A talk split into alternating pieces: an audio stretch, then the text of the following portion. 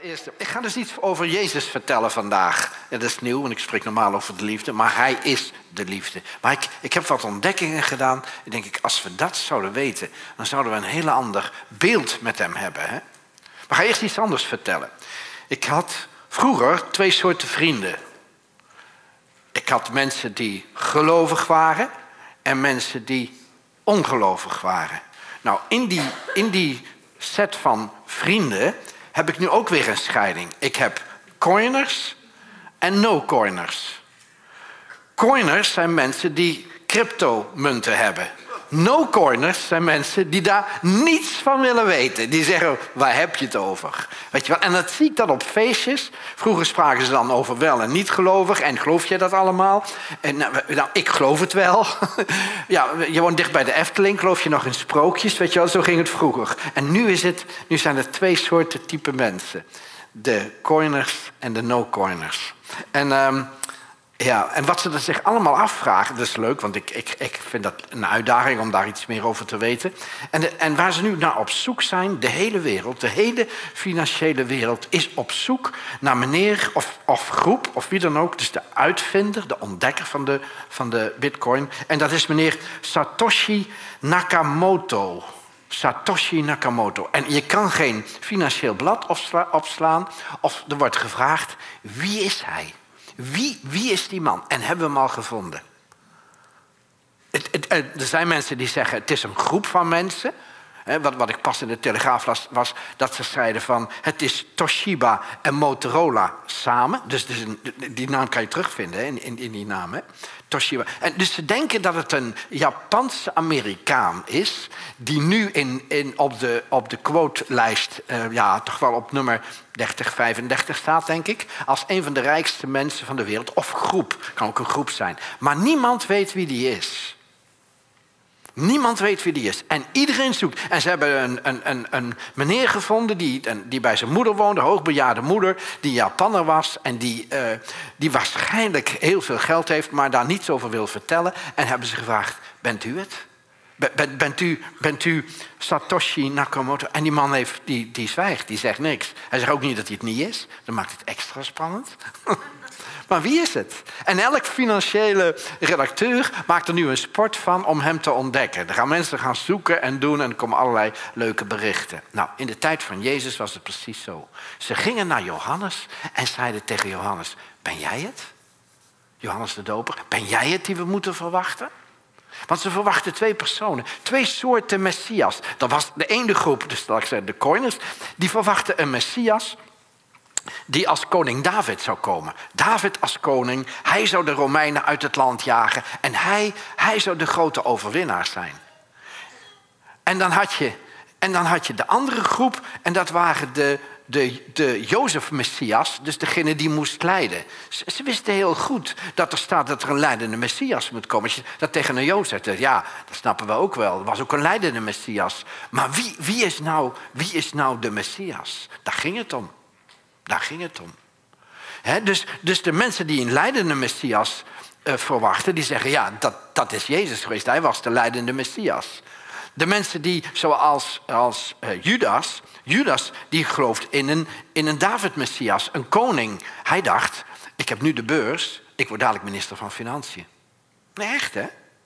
Dadelijk gaat het koninkrijk komen. Jezus gaat, uh, Jezus gaat de Romeinen uit het land doen. En dan zeggen ze ook heel duidelijk tegen hem: uh, Heer, gaat gij nu het koninkrijk bouwen of komt dat later? Ze, waren maar op één ding gevestigd: Messias.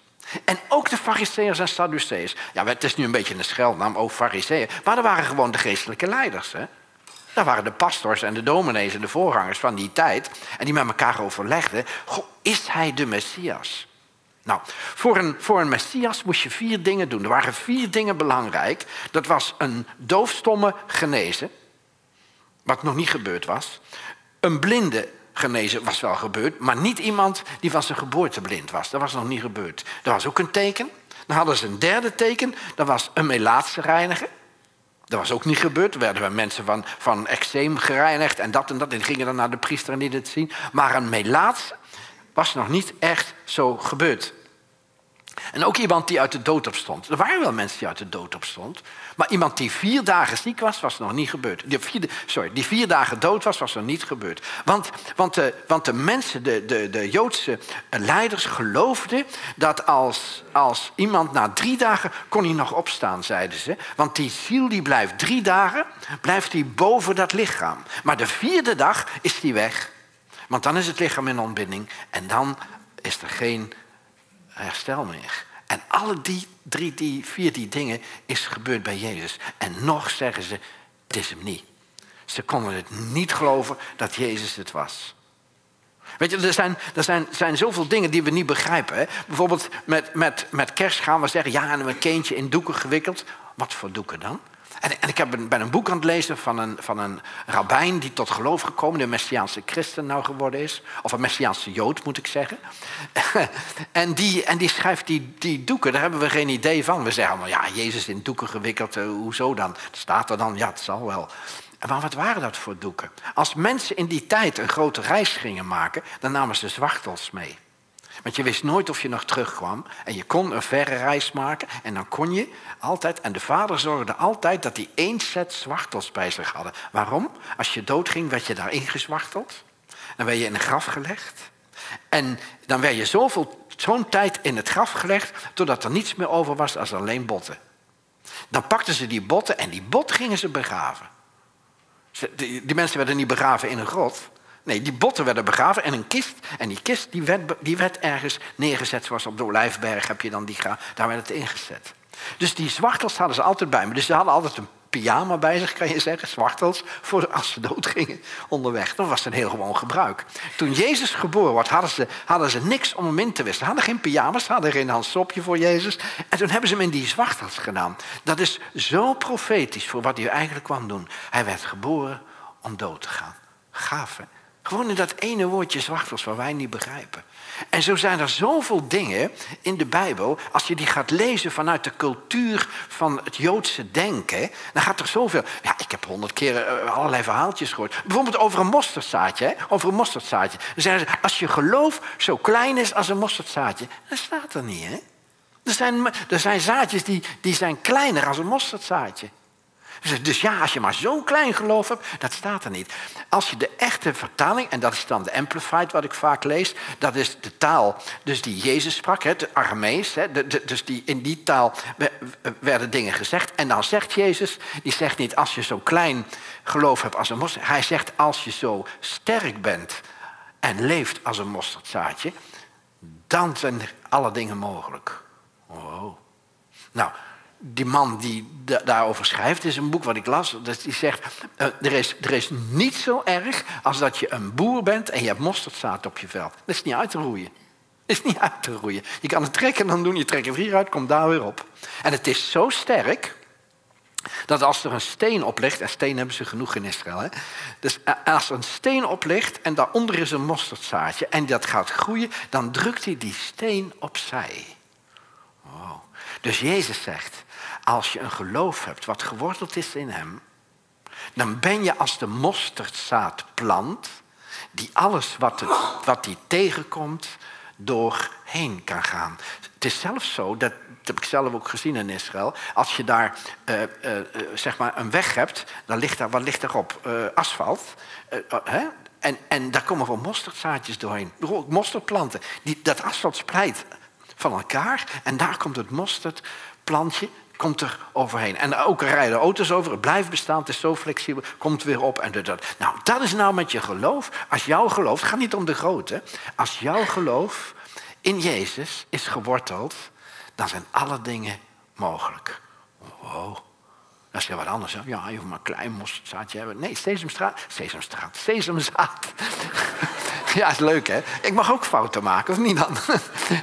Sesam, sesamzaad is nog kleiner als mosterdzaad. Dus het gaat niet om de grootte. Hè? Nou, maar er zijn ook andere mooie dingen. Weet je wat ik ook, wat ik ook heel uh, ja, mooi vind? Het Loofhuttenfeest bijvoorbeeld. Dan staat er in Johannes 7... Op de laatste dag, het hoogpunt van het feest, stond Jezus in de tempel en hij riep: Laat wie dorst heeft bij me komen en drinken. Nou, daar hebben we hele preekjes over gehoord. Ik heb zelf ook honderd keer erover gesproken, wie dorst heeft komen. Maar als je nou eens goed kijkt wat er gebeurt, dan schrijft die rabbijn, die schrijft dan: Loofhuttenfeest, dus dat was het feest van de dankzegging. Dan was het, het oude seizoen was voorbij van, van de hitte. En iedereen verlangde naar water. Iedereen verlangde naar levend water. Dat was er bijna niet meer. En, het, en de laatste dag in de tempel werd iets bijzonders gedaan op het, op het Loofhuttenfeest. Er werd namelijk uh, dat er een van de priesters, die ging in processie met een groep andere priesters, levieten, gingen ze dus naar een bron toe met levend water. Daar haalden ze met een, met een, met een ja, dus zo'n zo'n soort beker haalden ze daar water. En in processie met dat water gingen ze naar het, naar het altaar in de tempel. En dan goten ze dat uh, water gooiden ze over het altaar. Dat was de grootste, laatste dag van het feest, gebeurde dat. En Jezus zegt, nou ik ga eerst niet. En op een gegeven moment zegt hij, ja ik ga toch wel. En de laatste dag van het feest kwam hij daar. En dan staat hij achter in de tempel, terwijl die priester het water over de tempel doet. En dan zegt hij, alle wie dorst heeft, kom bij mij en kom drinken. Oh, maar dan wordt het een ander verhaal. Dan wordt het een heel ander verhaal.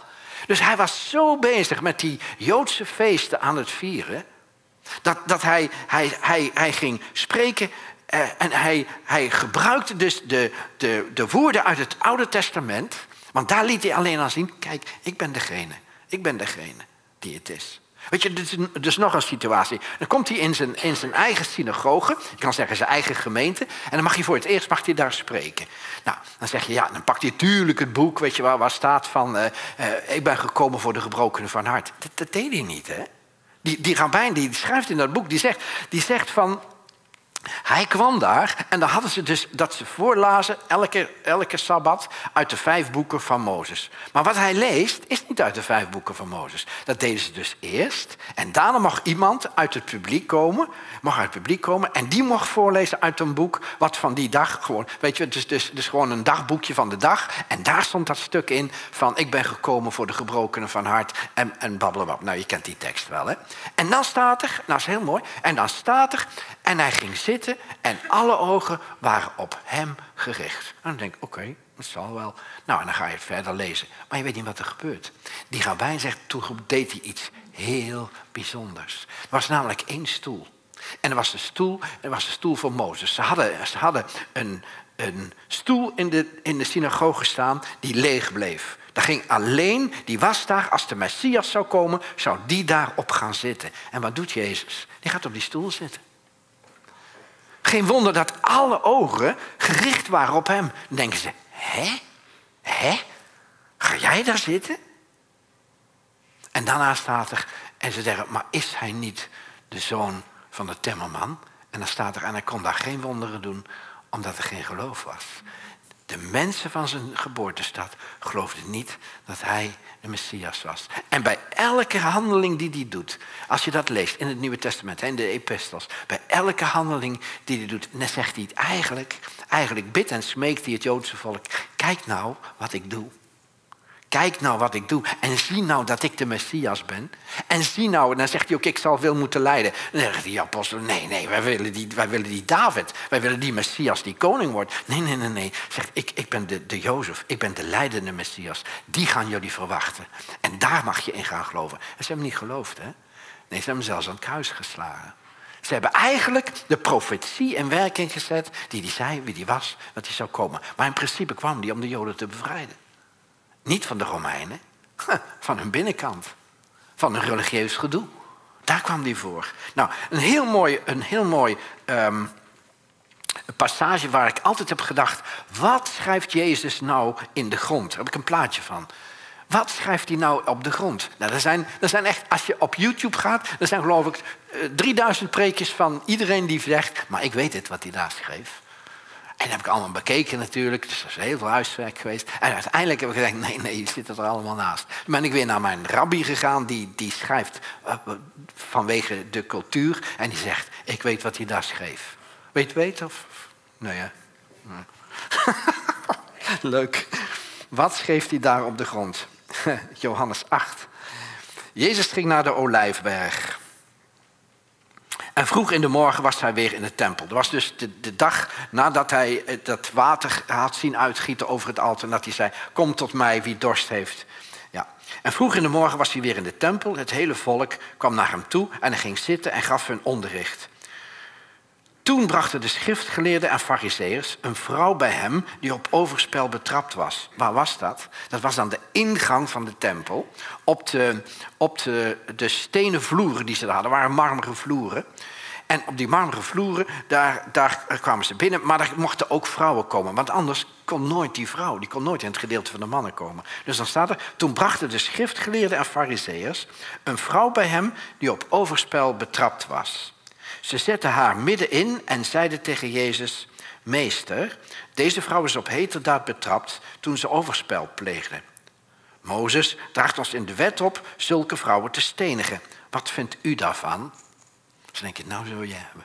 Nou, nou, nou zul je hebben. Als je zegt, ze is niet schuldig, hou je de wet niet. Ben je, ben je niet de Messias, want die houdt de wet.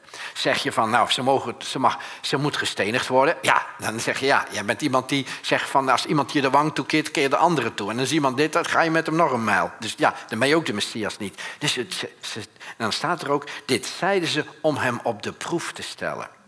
Om te zien of ze hem konden aanklagen.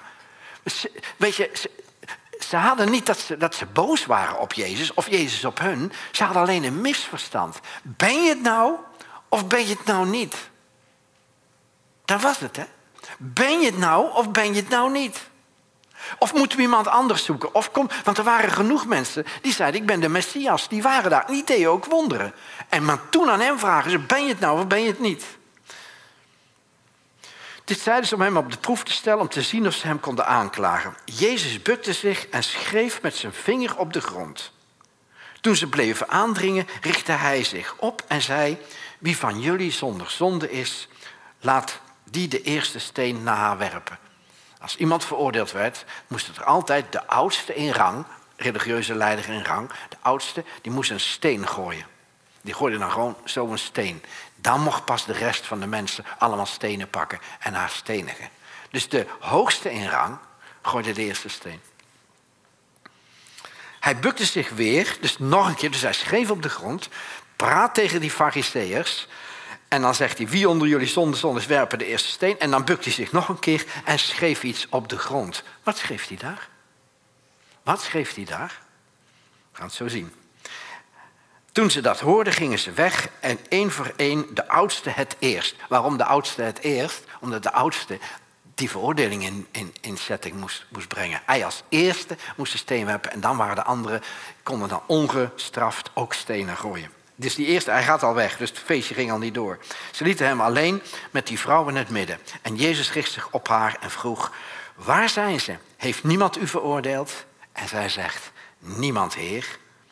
Ik veroordeel u ook niet, zei Jezus. Ga naar huis en zondig vanaf nu niet meer. En nou gaan we even de video zien. Kan het licht uit?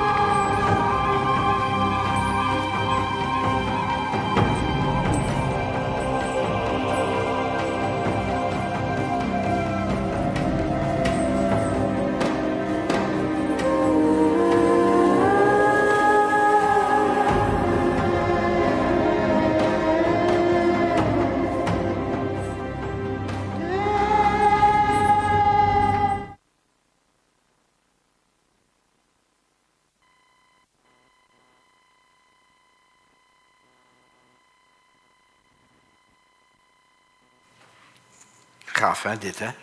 Heel bijzonder, hè? Nou, gaan we verder.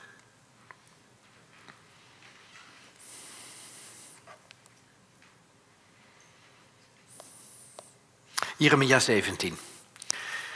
Jezus schrijft daar op de grond de namen van de mannen die daar stonden. Of hun functies, dat weet hij niet precies. Waarschijnlijk de functies en de namen. En dan gebruikt hij, en ineens weten ze het, wat er in Jeremia 17 staat. Heer, bron van Israëls hoop, wie u verlaten, zullen te schande staan. Wie van u weggaan, zullen in het stof worden geschreven. Want ze hebben de Heer, de bron van levend water, verlaten. En die tekst gingen ze in herinneren. En toen haakten ze af. Hij had gezegd, ik ben de bron van levend water. Ze hadden het feest gevierd van de loofhutten, dat de priester het water over het altaar doet. En dan zegt hij, ik ben de bron van levend water. En ze hebben gezegd, we geloven niet in je. En ze keerden zich van hem af. En dan schrijft hij in Jeremia. En dan zegt hij, ja, dan staat hier stof, geen zand. Nou, we hebben natuurlijk een beetje gekeken daar. Maar eigenlijk was het een marmeren vloer. In Israël is zand genoeg, dus er waarde altijd zand over die vloer. En heel makkelijk kon je in dat stof, hè, dat was de stof, want aan andere vertaling staat zand, maar hier staat stof. En in dat stof kon je heel makkelijk schrijven waar het om ging. En deze tekst, en dan hebben ze daar niet van terug. En elke keer opnieuw zegt Jezus, ik ben de Messias. Geloof het nou. Geloof het nou. Matthäus 9. Terwijl ze het huis weer verlieten, bracht men iemand bij hem die bezeten was en niet kon spreken. Nadat de demon was uitgedreven, begon de doofstomme te spreken. De, de mensenmassa stond versteld en men zei: Zoiets hebben we in Israël nog nooit gezien. Er waren wel mensen die niet konden spreken, die doofstom waren.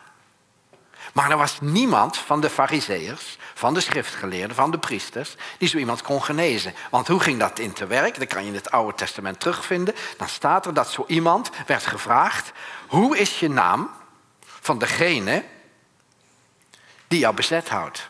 Ze geloofden namelijk dat als je van je, van je geboorte af doofstom was, geloofden ze dat dat een vloek van God was.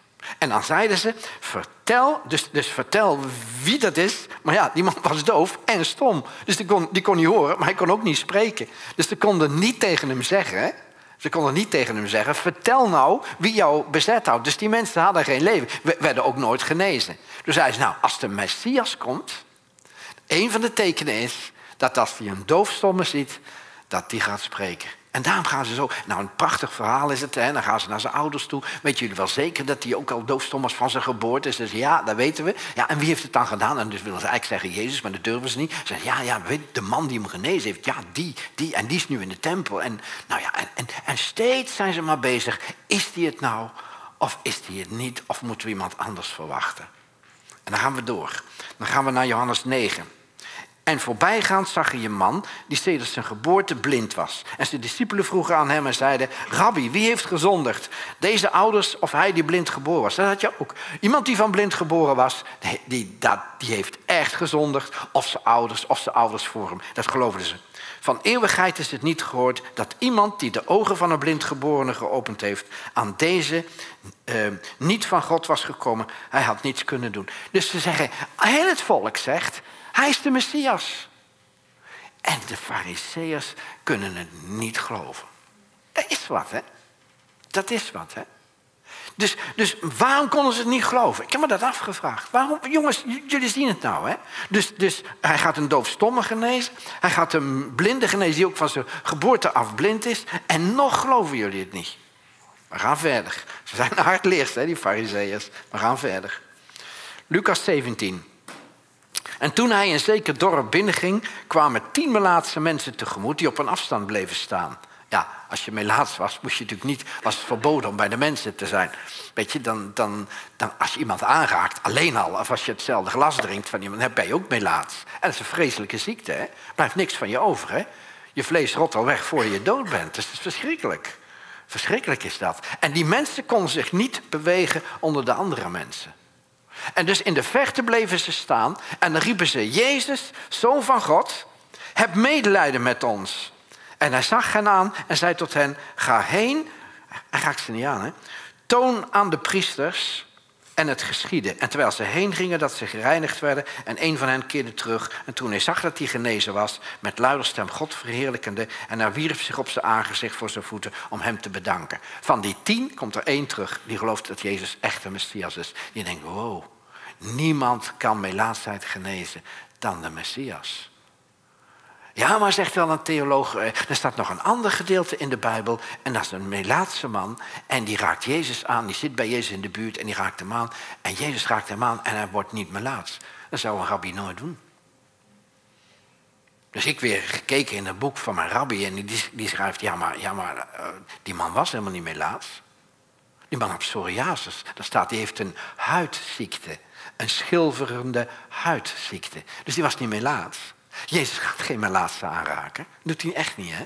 Hij wist ook wel, als hij dat zou doen, dan staat er dus iedereen die een melaatse aanraakt, die moet zich reinigen, die is vervloekt, die is, die moet, dat kon echt niet. En zo iemand werd ook niet in de buurt geacht met een hoop mensen. Terwijl die man die die uitziekte heeft, die komt naar Jezus toe, die zit in die groep mensen. Nou, melaatse was niet, die bleven daar staan. Hij had een bel bij zich en er stond onrein, onrein, onrein. En dan kwamen ze en gingen de mensen waarschuwen, zorg dat je bij mij niet in de buurt komt.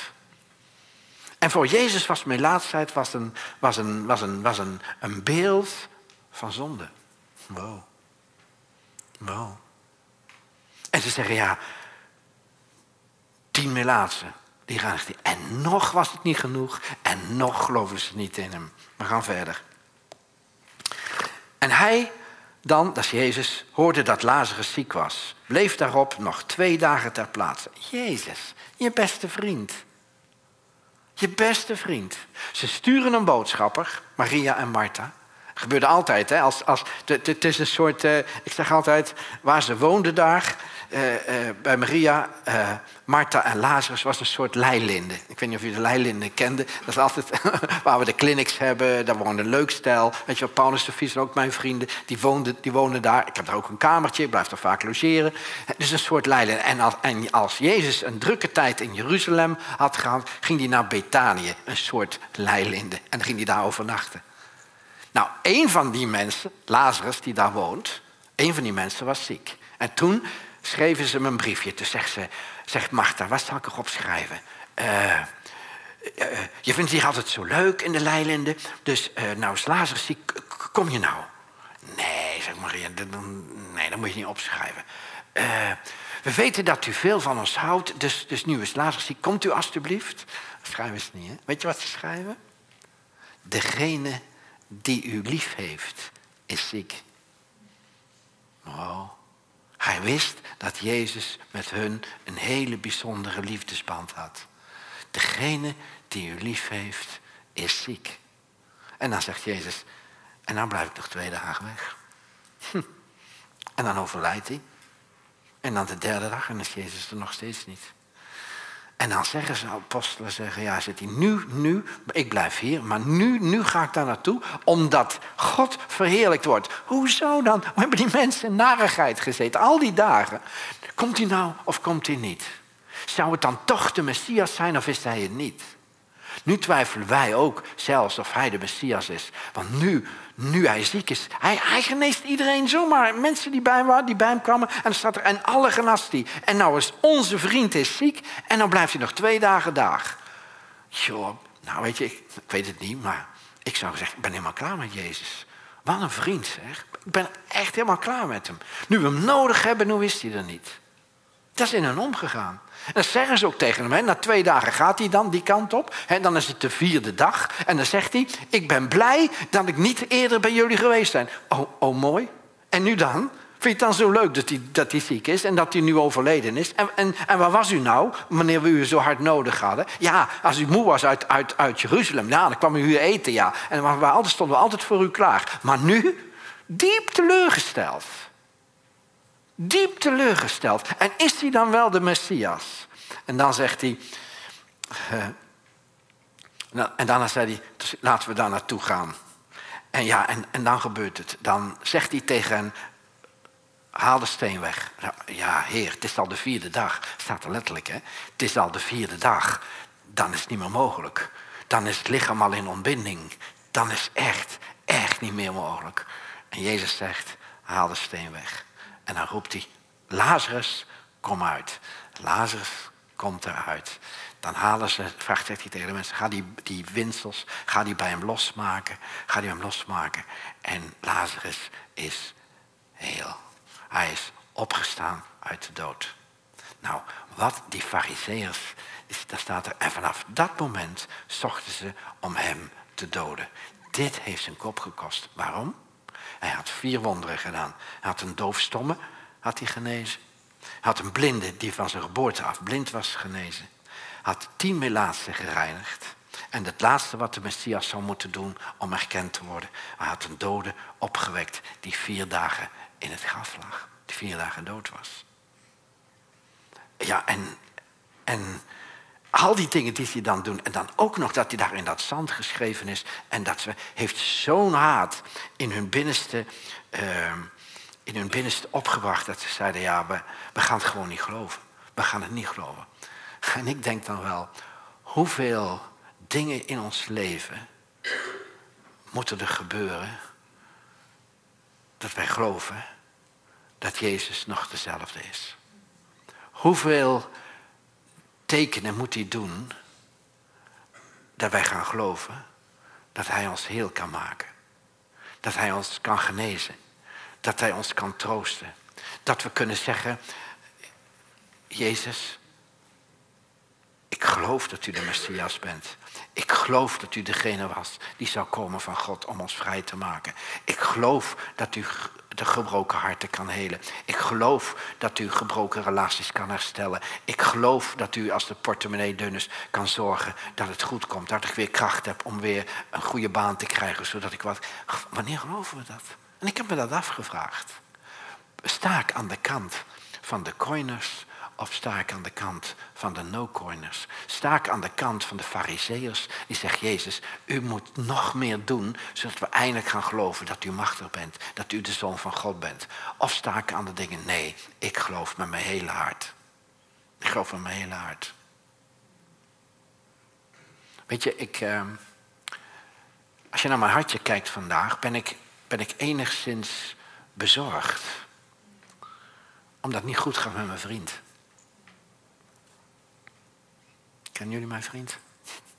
Rob. Dat is mijn vriend, hè? Ben ik mee op reis geweest. En daar ben ik bezorgd over. En ik heb bij zijn bed gestaan, ik heb met de kinderen gebeden. We hebben tientallen keren avondmaal samen gevierd. En, uh,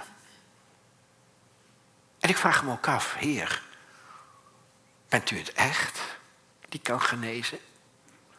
En dan zie je dat het naar omstandigheden niet zo goed gaat. En dan komen de vragen op bij mij van mijn geloof. Hoe diep zit het? En de Heer zei, ik zei, Heer, u moet me nou echt helpen. Want wat kan ik voor hem zijn? Ik, ik, ik, ik heb mensen die hebben groter geloof als ik. Ik, ik zeg, ligt het dan aan mijn geloof? Maar ik vraag steeds, Kees, voor je weggaat. Nog even bidden, hè? we gaan nog even avondmaal vieren. Wil je me nog salven? Wil je nog... Dat doe ik, hè? Dat doe ik, hè? En dan zie ik dat er aan zijn, laten we dan maar zeggen, aan zijn energielevel weinig verandert. Ik wil zien dat hij weer energie krijgt. En ik zie het niet. Nog niet. En ik zeg, heer, ik, ik ben misschien niet de goede vriend voor hem. Hij, hij moet misschien een vriend hebben die geloof heeft, meer geloof als wat ik heb. En dan kan je, weet je wel, die zegt, nee, het gaat dit en dat. Dus ik heb vrienden gebeld die dat wel hebben. Ik zeg, ga alsjeblieft naar Rob toe. En dat hebben ze ook gedaan. En toen heeft de Heer me een, een, mooie, een mooie troost gegeven. En dat heeft hij zo gedaan. En dat is wel leuk om, om even te vertellen. Of leuk. um, Jezus zei, ik had ook vrienden nodig. Ik had twaalf apostelen, twaalf discipelen. Maar ik had er drie, dat waren bijzondere vrienden. Drie. Wie waren dat? Johannes, Jacobus. En was de volgende? Petrus. Hij zegt, Petrus was de vriend met het zwaard die voor me opkwam om het te verdedigen, zijn bodyguard. toen hij gevangen genomen werd in de hof, was hij met zijn zwaard die zei: En afblijven van mijn vriend. Mooi hè? Mooi hè? Jacobus was een gevoelige jongen die geloof had. Die, die, in hem geloofde. Die, daar Jezus gewoon wist, ja, dat, heb ik het. Johannes, Johannes was een hele bijzondere. Johannes schrijft van zichzelf, in, in, het, in, zijn, in zijn evangelie schrijft hij de, de apostel, de geliefde die het meest lief had. Dat is leuk, hè? Als je een boek gaat schrijven en dan je, ik ben, de, ik ben his favorite. dat is leuk, hè? Ik ben zijn favoriet. Ik, ik geloof dat ook, dat ik dat ben. Grapje. Nee, dit is werkelijk, hè? En dan denk ik, heer, maar, maar al die twaalf wilden toch intimiteit met u, hè? Waarom nou die drie apart? U heeft voorkeur. Toen zei hij, nee, ik had geen voorkeur. Ik had geen voorkeur. Ze waren maar alle twaalf even lief. Alleen er waren er drie die zo met hun hartje naar mij toe kwamen, waarvan er één heel bijzonder was, dat was Johannes, die echt alles met mij deelde en ik met hem, waar, we, waar ik zo'n klik mee had, dat was degene waar ik het meest van hield. Dus het ligt niet aan hoe wat jij doet, nee, het ligt aan hoe je hartje eruit ziet. Gaaf, hè? En, en de Heer liet me ook zien dat Johannes, Johannes degene was, de apostel van de liefde, dat hij, dat hij degene was die in zijn gebrokenheid bij hem was. Er was plaats bij het kruis voor twaalf apostelen. En welke stond daar? Johannes. Die dacht, al kost het me mijn leven, het maakt niet uit. Dat is een vriend. Dat is een vriend. Maar is Petrus dan minder vriend? Die zegt, uh, joh, Jezus, joh, ik heb hem nooit gekend. waar heb je het over? Ja, maar je hebt ook die zachte G uit Galilea. Ja, ik ken hem niet. Weet je wel, en hij is, hij is allemaal verraden. Was hij eenzelfde vriend? Ja. Maar had zijn eigen leven zo lief dat hij dacht, ja, maar dat, dat gaat niet gebeuren. En van alle drie hield hij evenveel. Maar van Johannes het meest. Hij was degene die intiem wilde zijn en denkt, wat het me ook kost, ik blijf daar bij het kruis. En toen ineens dacht ik, ik ben voor God niet de vriend van het grote geloof. Ik ben niet de vriend die voor hem vecht. Maar ik ben wel de vriend die bij hem is in zijn gebrokenheid. En ik zit daar en ik luister naar hem en ik stuur berichtje en ik bid voor hem. En op een gegeven moment zei hij tegen mij. Ik zei, joh, maar weet je dan wie je echte vrienden zijn? Wie van je houden? Hij zei, dat weet ik al van toen niet. Maar ik weet één ding, zei hij. Casey, KC, Casey noemt hij me altijd. Jij houdt echt van me, hè? Ik zeg, ja. Weet je dat daarom gaat? Hou je echt van mij? En Jezus zegt vanmorgen. Jij, wat voor vriend je ook bent. Ben je die geloof zelf? Super. Ben je degene die opstaat, die, die met zijn zwaard klaar staat? Of ben je die vriend van hem die in zijn gebrokenheid bij hem is? Wat voor vriend ben je? Maakt niet uit hè, wat je bent. Jij bent jouw kleur en dat is genoeg. Maar wat één ding wil hij, dat jij bij hem bent. En hij is er voor jou. Jezus wil die vriend zijn die in jouw gebrokenheid komt. Als jij zegt, hier heb ik last, hier heb ik nog dingen. Hij is de Messias die zich aan jou wil openbaren in jouw gebrokenheid. Amen.